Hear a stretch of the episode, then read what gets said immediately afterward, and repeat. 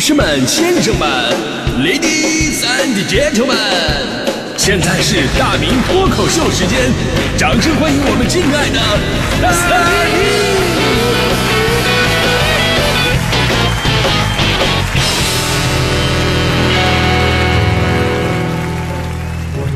好，欢迎各位来到今天的大明脱口秀，我是大明啊。这个周末，全国大部分北方地区真的是一夜入冬啊，而且很多城市都是迎来了今年冬天的第一场降雪，比往年的雪来的更早了一些。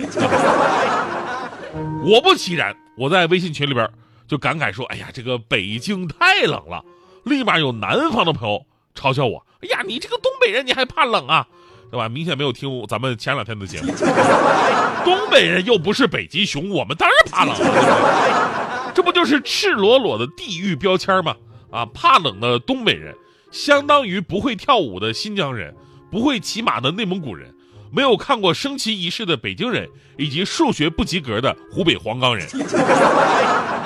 所以呢，我作为一个怕冷的东北人啊，今天第一时间跟大家伙儿强烈的呼吁一下：今天冬天冷得早，大家伙儿出门一定要这个全副武装，不仅出门，在家你都得拿出各种的小工具，哇！今天咱们不是说这个保暖的那些装备吗？对吧？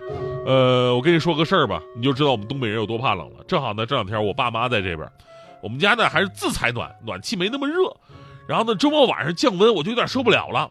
然后我就那个从那个仓库里边翻箱倒柜，我翻出一个电热毯，我准备给自己铺上。结果我妈看见了，我妈当时非常关心跟我说：“说儿子，北京太干燥啊，你再用这个东西吧，对身体特别不好，容易上火，你可千万别用啊。春捂秋冻，你得顺其自然。”我当时想，我妈说的有道理啊啊，不听老人言，吃亏在眼前。然后我就把那电热毯又给放起来了。结果晚上我就看我老妈从那个仓库把那个电热毯给拿出来了，跟我爸说：“哎，你儿子有这个。”怕冷的东北人在寒冷面前，连亲情都开始尔虞我诈了起来。哎呀，开个玩笑啊，冬天冷很正常，下个雪也没什么了不起的。但是今年啊，确实跟往年有太有些不太一样。你比方说北京啊，正好是赶上立冬下的雪，而且初雪即大雪，气温直降零度以下。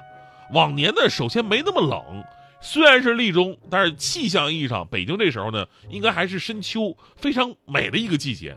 另外呢，往年这雪呀，没有下的那么的早。刚才咱们新闻里边也说了，说今年北京第一场雪的时间呢，近十年排名第二，上一次更早的是在二零一二年的十一月四号。我一看，我是二零一三年初来的北京，所以你看这次雪就是我在北京见的最早的一场雪了嘛。尤其近几年，北京这冬天啊，都是以雪少著称的。我记得二零一八年北京市区里边见到的第一场雪，我印象特别深刻，是三月末下的。按理来说，三月末呀，三月末是什么状态？三月里的小雨淅淅沥沥下个不停啊。结果那天大雪纷飞，整的一月跟二月特别没面子。那天那年我就我真的我一直在等那个下雪，干等等不来。终于有一天早上起床，打开手机一看，提示大雪。于是呢，我就把自己包裹的严严实实上班了。结果那天还艳阳高照，我再打开手机仔细一看，啊，原来是二十四节气里的大雪。我还是吃了太年轻的亏呀。其实说了这么多呀，就是要这个提示朋友们，这两年全球气候都有着不同以往的一些变化和表现。对北京来讲呢，今年夏天雨水你看到特别多。哎，我我那车说实话，这个夏天我就没有自己洗过，省了老多洗车费了。冬天雪呢来的特别的早，冷的也快，但今年会不会出现一个冷冬的情况，甚至出现一个气温的一个极值？目前呢还没有确切的说法，只能呢咱们自己先做好保暖准备啊，及时的关注天气变化，家里边也储备一些应急的物资。如果出现极端天气，尽量少出门，然后呢多听广播啊，因为听广播好能能耗比较低，是吧？而且听广播长知识。接下来呢，我真的要借着北京这雪啊，吐一个知识点的槽。什么槽啊？因为这两年关于下雪的朋友圈文案吧，有这么一句特别出名的话，说什么一下雪北京就变成了北平，这句话您肯定听说过啊，就感觉有一种历史的厚重感，特好。还有这种差不多的各地版本，说一下雪北京就变成了北平，一下雪西安就变成了长安，一下雪南京就成了金陵，啊，一下雪夏威夷就成了檀香山啊。这个意境啊，我我懂啊，因为下了雪之后，白雪皑皑，现代化的工具，还有现代的那些颜色，全都被覆盖了，整个世界你看起来简单朴素了很多，再搭配上那些屹立在雪中的那些古代建筑，确实有一种穿越时空的感觉。就像前两天这北京环球度假区还有游客发照片呢，说一下雪啊，哈利波特那个沃什么沃霍格霍格沃茨魔法学院那个城堡就是啊，一下子就活了，电影感就出来了。哎，我太佩服那个设计的人了。说实话，我看了那个朋友圈之后吧，我更佩服那个大冷天你还去那排队的。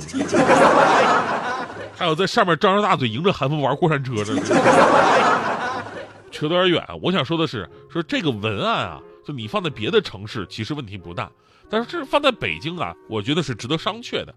啊，无非是想做出一个穿越的怀旧感，像这个西安穿越到长安，南京穿越到金陵，这都没错。但其实北京的历史上啊，叫北平的年头并不长。而且回忆呢都比较痛苦跟沧桑，没有那么文艺。其实北京啊作为古都，有着悠久的历史文化底蕴。它作为城市的历史可以追溯到三千年前。自秦汉以来呢，北京地区一直是中国北方的重镇，先后有很多的名字，比方说这个蓟城啊、燕都啊、燕京啊、大都、北平、顺天府等等等等。那北京是从什么时候开始称之为北京的呢？是朱元璋攻陷了元大都之后，觉得得改个名字。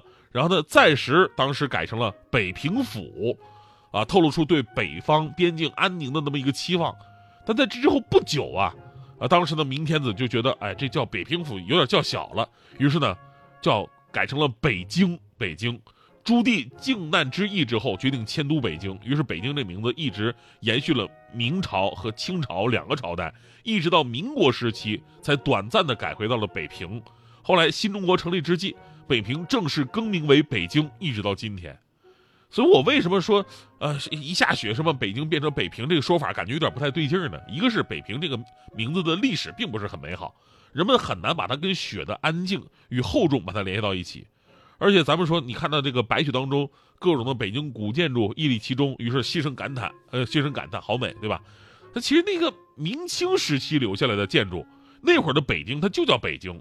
也就是说呢，从年头来算，北平这个名字也就几十年，但北京这个名字已经有六百多年了，所以北京这个名字其实更具历史感，对吧？甚至你你想啊，我我我再叫点有历史感，我要再往前追溯追溯，更想有年代感的话，北京这个地方在五代十国的时候叫南京，一下雪，北京就变成了南京，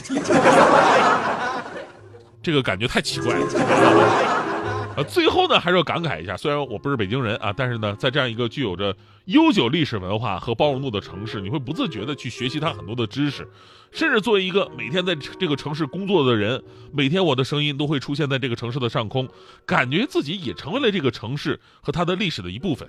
呃，虽然没有户口吧，对吧？但是呢，现在我回家也好，去南方的城市也罢啊，每次呢，朋友们看见我都会跟我要北京特产。就有一种啊，这个古代时候京城出来的身上就好像带着好东西的那种感觉。上次我回温州就是，我回温州，还有朋友问我，哎呀，这个从北京来了，有没有带带点什么特产过来呀？我说，哎呀，我能空出来吗？当然有啊。然后我当时我从那个包里拿出一个充电宝，拿出一个充电宝接他手机上了。他说你干什么呀？我说来，我送你点北京本地的电。北京本地店啊，贼抗用。